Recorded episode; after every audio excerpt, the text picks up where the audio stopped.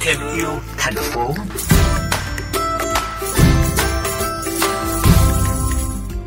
Thưa quý vị và các bạn, tại Hà Nội hiện có rất nhiều các câu lạc bộ, đội nhóm hay tổ chức hoạt động phi lợi nhuận vì môi trường. Hầu hết các nhóm này đều hoạt động độc lập dựa trên các thế mạnh riêng của mình, cho đến khi một số nhóm có ý tưởng kết nối với nhau thì sức lan tỏa và hiệu quả thiết thực của các hoạt động môi trường được tăng lên rõ rệt.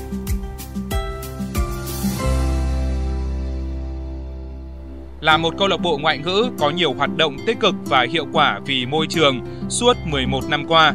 Câu lạc bộ Ngoại ngữ xanh, Trường Đại học Ngoại ngữ, Đại học Quốc gia Hà Nội lần đầu tiên kết hợp hoạt động với một nhóm chuyên thu gom và xử lý rác trong ngày hội môi trường vừa được tổ chức và đã rất bất ngờ với kết quả mà nhóm đạt được. Bạn Thu Duyên, thành viên câu lạc bộ Ngoại ngữ xanh chia sẻ. Em thấy là đây là lợi ích khi mà những tổ chức hay đội nhóm về môi trường có thể là kết hợp cùng nhau để tạo ra những cái tác động lớn hơn. Bởi vì thực tế thì bọn em cũng đã từng uh, tự mình tổ chức. Nhưng mà kết quả thì nó cũng cảm giác như không được như bọn em mong muốn. Còn bây giờ thì cái tính lan tỏa nó đã cao hơn. Và ngay cả bản thân bọn em cũng có thêm động lực để có thể tổ chức thêm nhiều hoạt động trong tương lai. Về vấn đề môi trường thì cái quan trọng nhất đấy chính là cái sự duy trì đều đặn thì bọn em xây dựng một cái mô hình là uh, đi kết hợp trực tiếp với cả các câu lạc bộ cùng họ giải quyết cái bài toán đầu ra cho các loại rác khó luôn. Còn nếu mà chỉ làm một lần trong mấy tháng hoặc một năm thì mọi người không có nơi để nhận tiếp nhận ý, thì mọi người sẽ nhanh bỏ cuộc.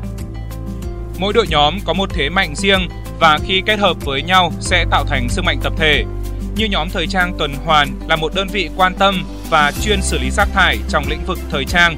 khi kết hợp với một nhóm xử lý rác thải đa dạng hơn không chỉ giúp thu gom được nhiều loại rác thải mà còn tạo thành sân chơi kiến thức về môi trường thường xuyên, hữu ích với nhiều đối tượng.